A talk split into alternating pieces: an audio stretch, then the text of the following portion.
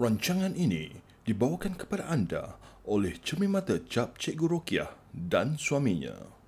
Hey guys, aku kembali lagi dengan episod terbaru dalam podcast yang tak ada orang dengar pun. Podcast M K Experiment.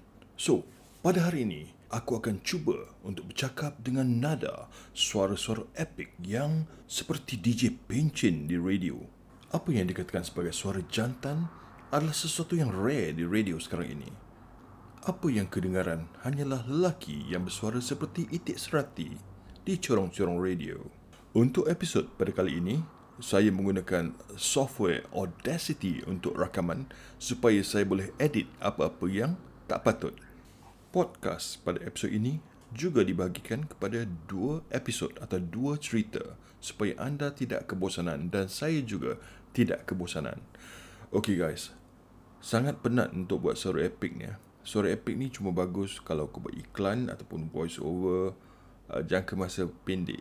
Okey, di mana suara jantan, suara epik di, is susah kalau misalnya kita fikirkan dalam dunia nyata ada orang yang bersuara macam tu. Memang ada, kalau kau cari dekat apa dekat YouTube tadi aku dah tengok kan, memang ada seseorang tu dia tu memang ada suara yang suara jantan, suara epik, tapi macam robot lah kan. Dia tak ada macam uh, tak ada natural macam orang biasa. So aku memang edit bahagian bahagian depan tu sebahagian daripada proses pembelajaran aku untuk edit sound secara simple lah. Kita yang pauses yang terlalu panjang tu pun aku edit out. Tapi basically aku tak nak macam, it's just for my knowledge. Aku bukannya nak buat benda ni secara serius pun. Kalau I decide to do secara serius pun, I don't think that I want to be involved in the production side of things lah. Okay, so aku hari ni, aku nak bercerita tentang, aku terfikir tadi masa sebelum aku start kan, aku rasa aku nak rakam satu lagi podcast pada hari ni, satu lagi episod pada hari ni. Sebab memandangkan aku dah buat investment aku, aku dah keluar duit untuk beli satu mikrofon. Aku rasa hari ni aku nak buat uh, format aku sedikit berbeza, di mana aku nak buat sepuluh minit pertama satu topik dan sepuluh minit kedua, lebih kurang lah. Tak semestinya sepuluh minit tepat-tepat sebab aku ada limit, aku tak nak buat podcast lebih daripada tiga puluh minit cakap seorang-seorang.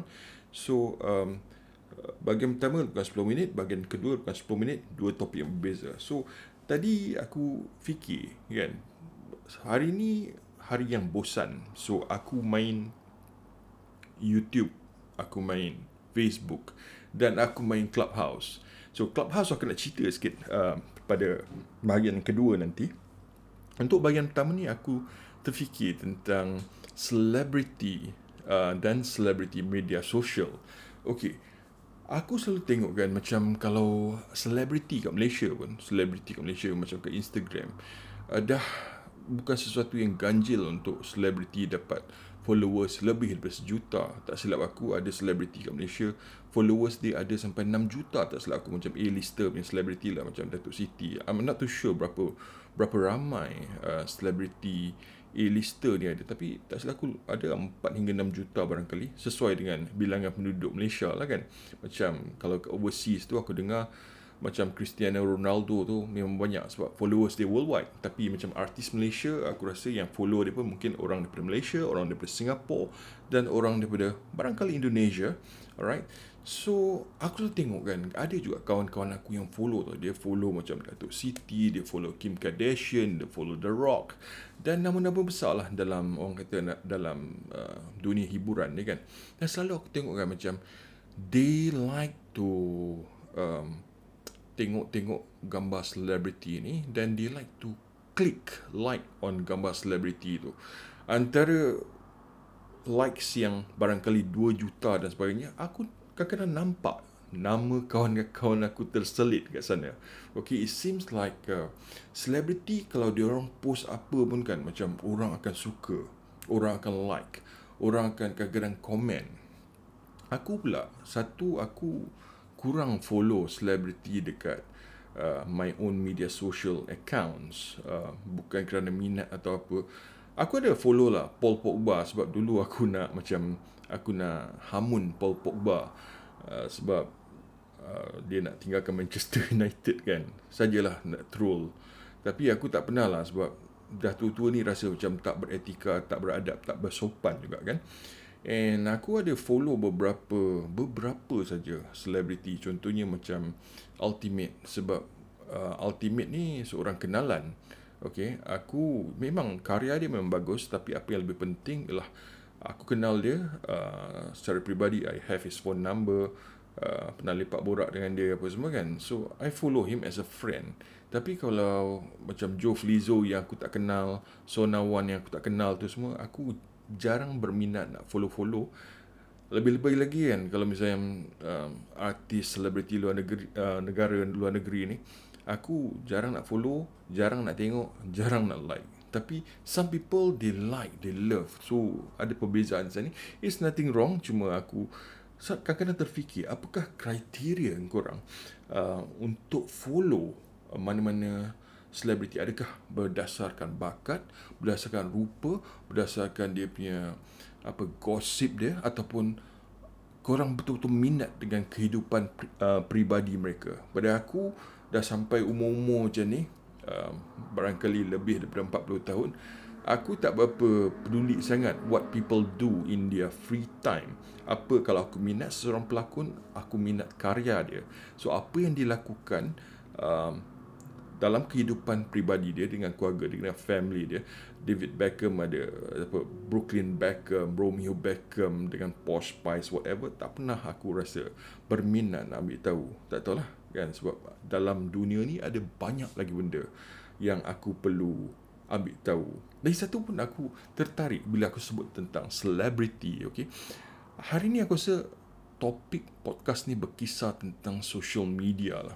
Okay, social media aku perhatikan kan, yang barangkali banyak berkembang pada tahun dua ribu lapan onwards dengan adanya Facebook, dengan adanya Twitter.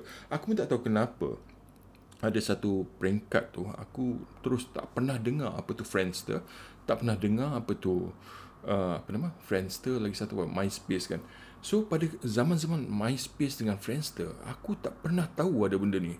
Yang aku tahu-tahu je dulu kawan aku suruh aku sign up untuk Facebook. Aku pun tak tahu kenapa I grudgingly sign up, and I been hooked lah ever since. Okay, and uh, lepas tu diperkenalkan kepada Twitter. Zaman-zaman Twitter tu sangat seronok lah pada tu kan, uh, pada permulaan zaman Twitter tu. So aku macam tengok uh,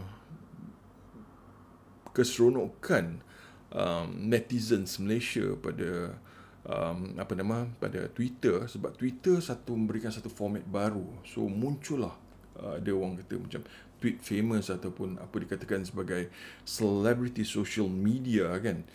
Um, orang kata telah mencapai status um, celebrity dengan sebab yang agak luar biasa lah. Sebab celebrity biasanya Uh, pelakon, penyanyi atau mereka yang berkarya. Tapi uh, dekat Twitter pun orang boleh jadi selebriti dulu. Sama juga macam sekarang dekat mana uh, status selebriti ni ada juga. Macam even kat overseas lagi besar status dia sekarang ni. Macam kat overseas ada uh, dia orang dah panggil themselves as, kalau kat Malaysia panggil tweet famous, insta famous. Tapi aku rasa kat Uh, the correct term is apa nama influencer. Now apparently influencer kat luar negeri ni kan, diorang lagi dahsyat. Sebab apa? Diorang betul-betul macam uh, want to portray their lives seperti orang kaya, living the life that people are dreaming of, dengan fotografi yang sangat menarik. Okay, trying to portray this, trying to portray that, untuk mendapatkan kontrak-kontrak tajaan. Okay, untuk mendapatkan kontrak-kontrak tajaan, product endorsement kan. So that's where they make their money.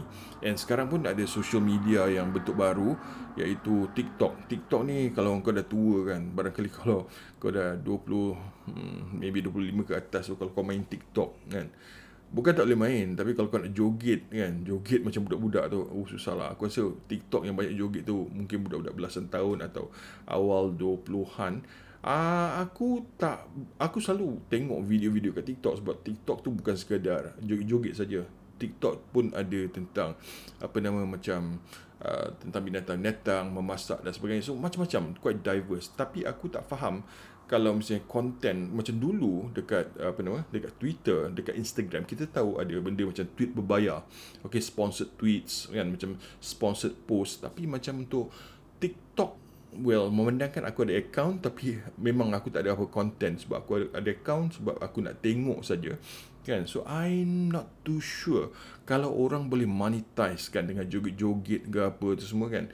So aku tak berapa pastilah, tapi inilah zaman social media kan. Zaman social media macam tadi aku cakap pasal um, kawan-kawan aku, apakah follow uh, apakah kriteria yang anda cari untuk follow seseorang di social media, especially on celebrity? Adakah berdasarkan pada paras rupa, ataupun pada bakat, ataupun pada kehidupan peribadi, ataupun pada gosip yang sedang melanda?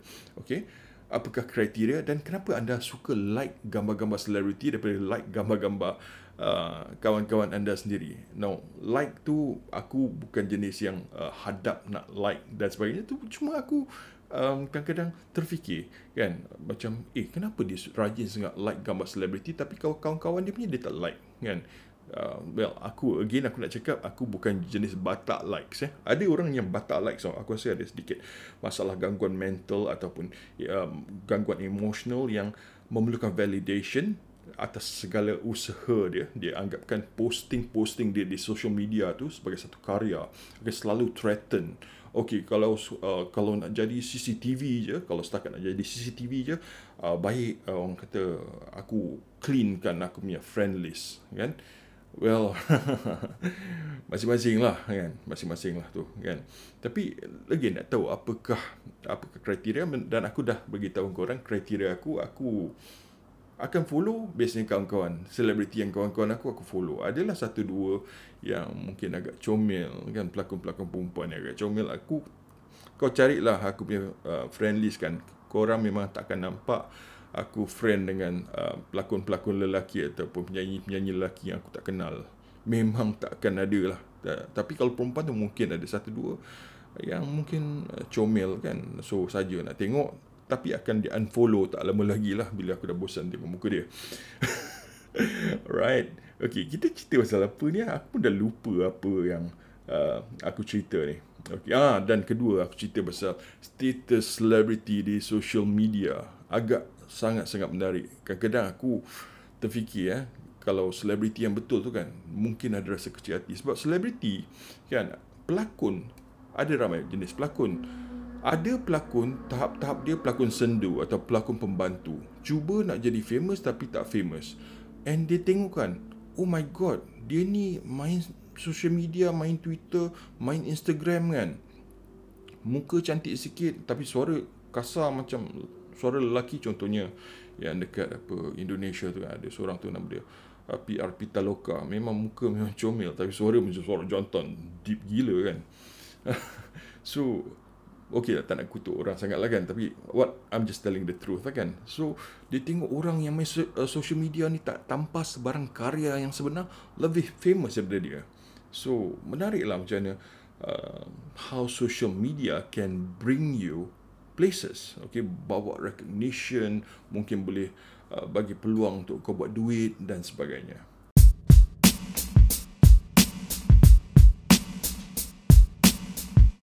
I'm back with the second part of the show. Tadi aku berhenti sekejap dan aku masuk Clubhouse. Aku sempat berbual dengan beberapa kawan-kawan, which brings to the second uh, topic for today, which is Clubhouse. Tapi sebelum aku bercerita tentang Clubhouse, tadi sebelum aku start, aku ada update aku punya apa nama Facebook, dan aku kata mungkin aku nak memperkenalkan beberapa uh, perkataan baru yang bermula dengan huruf P, huruf C dan sebagainya lah. Aku rasa korang tahulah apa apa maksud aku, explicit punya words, tapi aku rasa tak nak lah kan. Tak sesuai. Mungkin belum lagi. Okay. Well, to be honest, aku as a person, sekarang ni aku dah banyak tone down, dah mellow down. Tapi bila aku naik hantu aku, macam-macam keluar. Bila aku dengan kawan-kawan aku, macam-macam keluar lah, no holds barred. It doesn't, aku rasa it's just the way I speak. It doesn't make me a bad person, tapi barangkali tak elok untuk didengar, tak sesuai untuk uh, sebagai manusia yang bertamadun. Aku rakam just for the sake of uh, mentioning those bad words. Well, so you won't be listening any of those uh, no bad words anytime soon lah, okay? Now, uh, bercerita tentang Clubhouse. Aku perhatikan semenjak dua minggu lepas, okay, berapa kawan aku dah start bercerita, start promoting about Clubhouse. And uh, Aku pun curious apa Clubhouse sebenarnya. Yang Clubhouse aku tahu is Clubhouse dekat kondominium. Okay, Clubhouse di mana penghuni-penghuni kondominium lakukan whatever activity, makan dan sebagainya lah, beriadah dan sebagainya. So apparently dekat um, iOS for iPad and also for iPhone ada satu social media apps dipanggil Clubhouse. Apparently this Clubhouse dah dilancarkan dan lancar. Aku nak cakap launch dengan lancar je, lancar. Okey, dilancarkan di U S uh, pada bulan tujuh tahun lepas. Dan baru-baru ni dia baru masuk Malaysia lah sebab ada orang start invite, dah di invite-invite. So sekarang ni dia masih by invite only.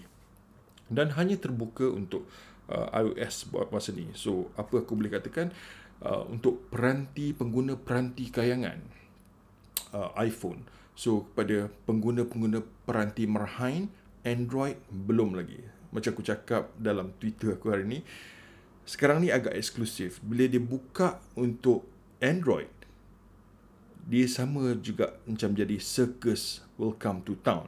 So aku spend some time siang tadi untuk um, berkenalan dengan apps ni, what it's all about. Konsep dia sangat menarik. Kau cuba bayangkan kan, kalau kau pergi um, satu tempat tu, contohnya macam kedai makan. Okey, kedai makan kan kita tengok satu meja, satu meja, satu meja, orang duduk bersembang kan. So kau nak masuk bersembang, takkan kau nak masuk, "Hey guys, korang tengah cerita pasal apa ni ah?" So memang tak di welcome kot, macam very awkward lah sebab orang bersembang sama kawan dan sebagainya. So uh, ataupun kau cuba bayangkan kan, kalau misalnya ada satu Um, uh, seminar atau satu uh, expo secara besar-besaran atau satu training kan, kadang-kadang ada breakout session. So you go there, you go there, you go there kan. So um, this platform baru ni, uh, Clubhouse ni, dia konsep dia macam ni. Dia ada banyak rooms tau. Dia ada banyak rooms. Dan dalam rooms tu kan, dia ada tiga jenis room. Satu is a public uh, room di mana semua orang boleh join. Satu lagi is a uh, aku tak ingat apa dia cakap, tapi uh, dalam apa nama dalam room yang level kedua ni, level kedua ni kau boleh jemput orang-orang yang kau follow, okey, yang kau follow uh, dan untuk participate dalam uh, room tu. Dan room yang ketiga yang kau boleh set up ialah private room. Now dalam setiap room tu kan, of course dia ada moderator. Moderator ni dia boleh, orang kata, Um, Okey, sebelum aku pergi pada fungsi moderator ni kan, dalam setiap room ni dia ada dua jenis um, dua jenis golongan. Satu is the speaker, satu lagi is the audience. So moderator tu, moderator tu tugas dia ialah untuk promotekan audience naik jadi speaker. Dan dia boleh uh, lepas orang tu dah cakap habis kan, dia pun boleh turunkan orang tu jadi audience. So kau cuba bayangkan uh, dalam satu dewan kan, okey, kau boleh jadi moderator, uh, ada seorang moderator dan kau boleh jadi speaker dan kau boleh jadi listener, audience. So bila kau dalam tahap audience tu, kau boleh raise hand untuk bercakap dan they will um, appoint you as a speaker. So kat sana lah. So dia, this is something unique. Uh, so dia menjadi satu, orang kata, satu benda yang the in thing dekat Malaysia punya netizens punya, orang kata, permainan sejak dua minggu ni. Sangat-sangat menarik. Tetapi aku pun terfikirlah, how, bagaimana bagaimana uh, penggunaan dia untuk jangka masa panjang. Sebab uh, lima hari dulu aku suspect, bukan aku suspect, aku ada post something, aku cakap aku suspect tak lama lagi companies-companies macam uh, Facebook, company-company macam um, Google, they will definitely they will definitely come up with something similar. Sebab benda ni bukan tak pernah terjadi. Dulu masa uh, zaman-zaman apa orang kata, zaman-zaman Twitter baru keluar kan, Facebook dia ada keluarkan something called, tak silap aku lah, Um, Google Wave or something like that. Kalau tak, aku dah lupa sebab, dan benda tu tak mendapat sambutan. This pretty similar to to Twitter, tapi tak mendapat sambutan dan akhirnya telah dikuburkan, telah disunsetkan. Kenapa susah nak dapat sambutan? It's just like macam sekarang ni kan, orang kata YouTube YouTube lah, apa nama uh, WhatsApp WhatsApp tu baik kita migrate pada alternatif oh, seperti Signal atau uh, kepada uh, Telegram. Tapi orang hari tu je pun, masa dia revise the terms and conditions, masa tu je pun orang mengelabah sekejap. Okey, start to sign up for Telegram, start to sign up for uh, Signal. Aku tahulah sebab aku dah memang ada in, pre aku dah memang ada install uh, these two apps, dan setiap kali orang dalam aku punya contact list dia sign up, so akan ada notification. Tapi sejak tiga minggu kebelakangan ni, biasalah Malaysians mudah lupa, kan? Dah orang tak kecoh-kecoh, maka penghijrahan yang dijangkakan berlaku tidak berlaku.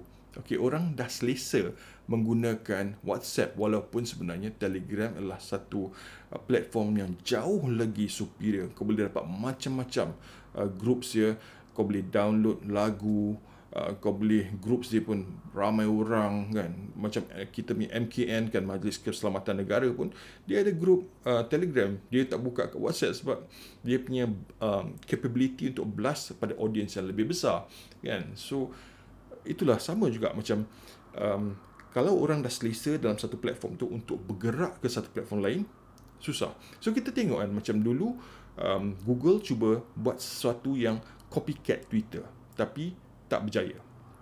Okey, dan kita pun pernah juga tengok, kan, macam Snapchat. Aku tak tahulah sama ada Snapchat ni masih orang kata masih famous lagi ke tidak. Tapi semenjak uh, Instagram dia memperkenalkan Insta Story dia, kan, Instagram kan dimiliki oleh um, Facebook, kan, yang juga tak silap aku memiliki WhatsApp. Ya, yeah, correct lah, correct dia tu. So yang the story part tu sekarang ada Facebook Story dan juga ada uh, WhatsApp uh, WhatsApp punya story. So feature yang dulu ada dekat uh, Insta, ada dekat mana? Snapchat tu dah jadi common. So itulah aku katakan yang aku tak terkejut dan aku syak, aku suspect, okay, company-company besar macam ni, of course they do not want to lose the market share. Dia tengok satu opportunity, of course they will come up with a copycat version and cuba improvise, dan ada kebarangkalian juga akan gagal. Okay, so dua hari uh, dua hari sudah ada betul-betul keluar, memang uh, Facebook tengah uh, developing a similar copycat, macam copycat, tak nak cakap copycat, a similar uh, uh, function to this uh, Clubhouse. Okay, so aku tengok-tengok Clubhouse tu, okay, aku terfikir, kan, how uh, beyond this uh, initial excitement, kan, apparently uh, tadi ada orang share, kan, macam okay, yesterday Tony Fernandez uh, bercakap, he spoke for three hours and they share macam-macam benda, which is actually excellent, which is actually good, kan.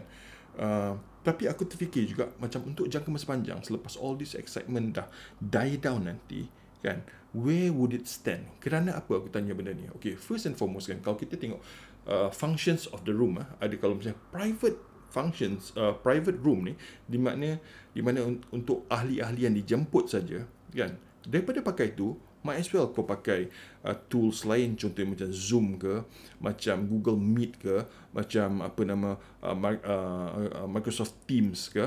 Okey, tu function tu dah ada. Kedua, katakan Elon Musk Elon Musk nak um, join a session or organize a session. Of course ramai orang nak dengar, sama ada dia orang faham apa yang Elon Musk cakap ataupun tak faham, kan.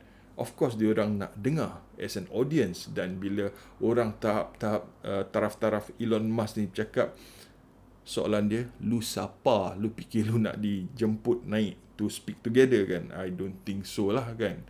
Unless you are, of course dia akan ada moderator, tapi moderator dia pun aku rasa bukan calang-calang average Joe macam level-level engkau dengan aku ni lah, kan. So katakan dia cakap Dia cakap dia barangkali di U S, kan. So there's a twelve hours time difference sana. Dia nak cakap pada pukul tiga petang sana, so it'll be pukul tiga pagi sini. So you have to stay up pukul tiga pagi. Dan kalau kau miss, kau miss lah, kan.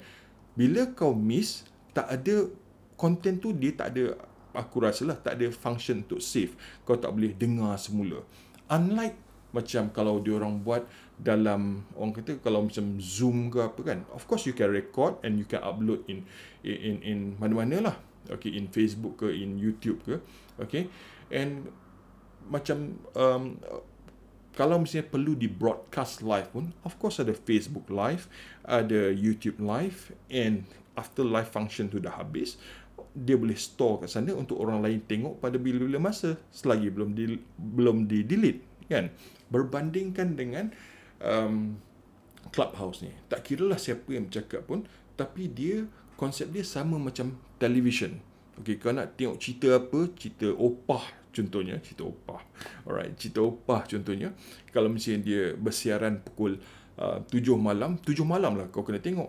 Kalau kau terlepas, okey, kita jangan cerita pasal uh, kau nak rakam through Astro apa ke, no. Tapi aku cakap pasal konsep T V tu kan, yang schedule punya tau. Okey, kalau kau nak tengok, kau kena ikut time tu. Kalau macam uh, Netflix pula kan, kau nak tengok ikut time kau. Benda tu ada kat sana. Uh, benda-benda on demand ni samalah macam apa yang di-save dan di-uploadkan ke dalam um, YouTube, ke dalam Facebook. Tetapi function tu tak ada dekat tak ada dekat uh, Clubhouse. Lepas tu aku tengok kan macam uh, wow, mula-mula masa aku tengok aku cakap wow, kalau misalnya benda ni boleh jadi so big kan, mungkin politicians pun akan pakai, business people pun akan pakai. Tapi aku fikir kalau politicians nak pakai untuk apa kan, sebab kalau dia nak buat meeting ke apa, of course kalau dia nak buat uh, meeting tertutup, macam aku cakap lah, ada Zoom, ada apa tools yang sepatutnya kan. Kalau dia nak bagi ceramah, sekarang ni Facebook boleh buat, YouTube boleh buat kan. So, and for everything else, ada Twitter, masih ada Instagram, masih ada apa lagi, uh, uh, Facebook kan, masih ada WhatsApp group. So apakah masa depan untuk this Clubhouse? Juga aku terfikir macam untuk golongan muda-mudi kan, golongan muda-mudi yang inginkan glamour, mungkin Clubhouse bukan satu tool untuk mereka. Sebab hmm, ya yeah, dekat sini kan, dekat Facebook, dekat Facebook, dekat Instagram, dekat Twitter, kau boleh share gambar kau, kau boleh share video kau. Dekat sini kau boleh cakap live saja. So it's not everybody's cup of tea lah. Okay, it's not everybody's cup of tea. Zaman TikTok, orang menari dan sebagainya. And lagi satu, aku terfikir, how would this uh, Clubhouse sustain financially? Okay, semakin ramai uh, user, okay, tentu dia perlukan, orang kata, server yang lebih besar, bandwidth yang lebih besar untuk support kan, sekiranya it goes very big lah. Okay, dan kalau dia, of course lah, benda-benda ni memerlukan cost kan. So how would they uh, fund all this cost? Through advertising? Macam mana agaknya? Susah nak bayangkan. Ataupun melalui apa nama, is it a paid subscription? Ataupun untuk participate kan, as uh, kau dibeli, diberikan uh, sepuluh peluang bercakap dalam sebulan as a free user. So macam mana? So this is the thing aku perhatikan, dan aku fikir agak menarik lah nak tengok benda pada peringkat awal ni, how would it evolve lah. So aku, pada aku, seronok lah tengok kawan-kawan kan, seronok tengok kawan-kawan uh, enthusiastic. And aku pun seronok juga masuk, sempat berbual dengan kawan-kawan aku yang dah lama aku tak berbual. Aku cuma nampak dia orang, dia punya uh, status updates uh, through Facebook on the daily basis. But then again, uh, bila kita cakap live dengan kita, orang kita, kita tengok kan, kita berinteraksi secara tulisan tu, uh, kesan dia, feeling dia tak sama tau. Feeling dia tak sama. Dan aku yakin selepas P K P ni, selepas P K P uh, akan adalah, dulu macam dulu kan, masa zaman awal Twitter, ada banyak event tweet up. Meaning to say, kalau kau berkenalan dengan seseorang tu je kan, uh, macam dulu zaman M I R C, A S L, dia tanya age, age, sex, location. Dan pada Twitter pula dulu kan, aku follow kau, kau follow aku, uh, interact sikit lebih kurang, then somebody calls for a tweet up. Aku ingat lagi, the first tweet up was called by this uh, yang aku pernah um, nampak was actually invited by Stephen Doss. Okay, Stephen Doss kan, aku tengok apa tu tweet up kan, meet up, tahulah tweet up tu apa. Oh, tweet up tu meet up lah, tapi versi Twitter. So you tweet and you meet, so tweet uh, tweet up.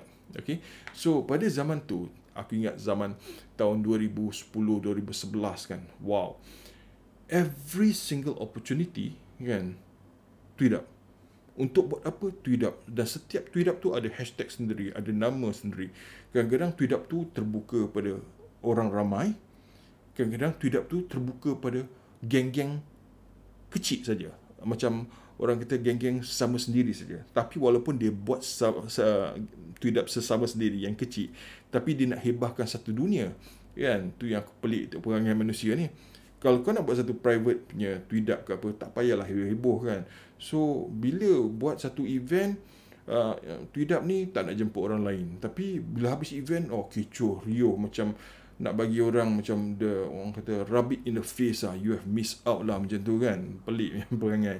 So yang peliknya, buat masa tu orang-orang yang menghadiri tweet-up ni berkawan on a personal basis, seolah-olah tanpa Twitter Twitter ni kan, dia tak ada kawan kat luar tu, dia tak ada kawan daripada source lain. So berkawanlah dengan masyarakat masyarakat Twitter, dan kemudian discover that eh, kenapa aku boleh klik dengan kau ni macam instant lah, instant aku boleh klik macam dah boleh jadi best friend forever.